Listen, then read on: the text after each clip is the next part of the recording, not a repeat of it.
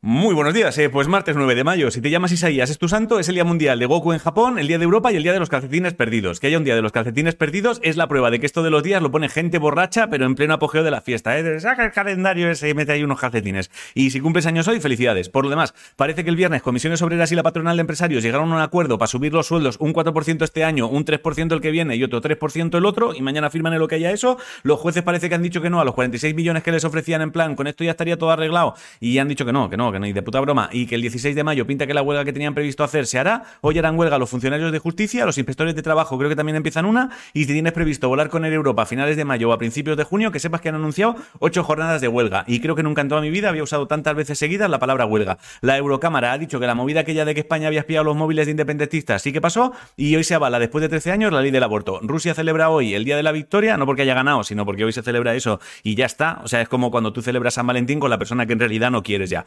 Si usan muchos programas para editar fotos en el móvil, ten cuidado porque parece que hay mínimo 11 aplicaciones que estaban infectadas por un virus, ¿vale? Teclea en Google dispositivos troyano fotografía y te aparecen la noticia sobre eso. Y en ciencia, en el Hospital La Fe de Valencia consiguieron implantar un marcapasos a un bebé prematuro, que es la primera vez que se hace algo así en Europa. En deportes, en fútbol esta noche hay partido de Champions entre el Madrid y el Manchester, en futsal el Mallorca Palma Futsal es el nuevo campeón de Europa, en baloncesto femenino el Valencia Basket ganó la liga y ayer se dieron los premios Laureus 2023, pero si quieres saber quién ganó, búscalo tú, porque no, no lo he mirado bien. O sea, Alcaraz se llevó uno y Messi otro, pero no he prestado atención. En cultura, si te gusta cómo pinta André Butzer y pasas por Madrid, que sepas que en el Thyssen tienes una muestra de sus obras. Y en noticias del tipo, has sacado la nariz de tu padre, he leído que nuestra nariz la hemos heredado de los neandertales. Así que cuando te digan que tienes la nariz de tu abuelo, di que no, que tu nariz es de un puto neandertal. En videojuegos, el fin de hay una feria de videojuegos retro en Barcelona que parece llevaba sin hacerse desde 2019 y en esports hoy arranca el Stage 2 del MSI. Si no sabes qué comer, hazte muslos de pollo con albaricoque. La frase de hoy es un tonto novel, mismo árbol que ve un hombre sabio y poco más. Bueno, falta mucho, pero si el 17 de junio andas por Jaén, que sepas que yo actuaría a las 10 en el auditorio Alameda. Si te apetece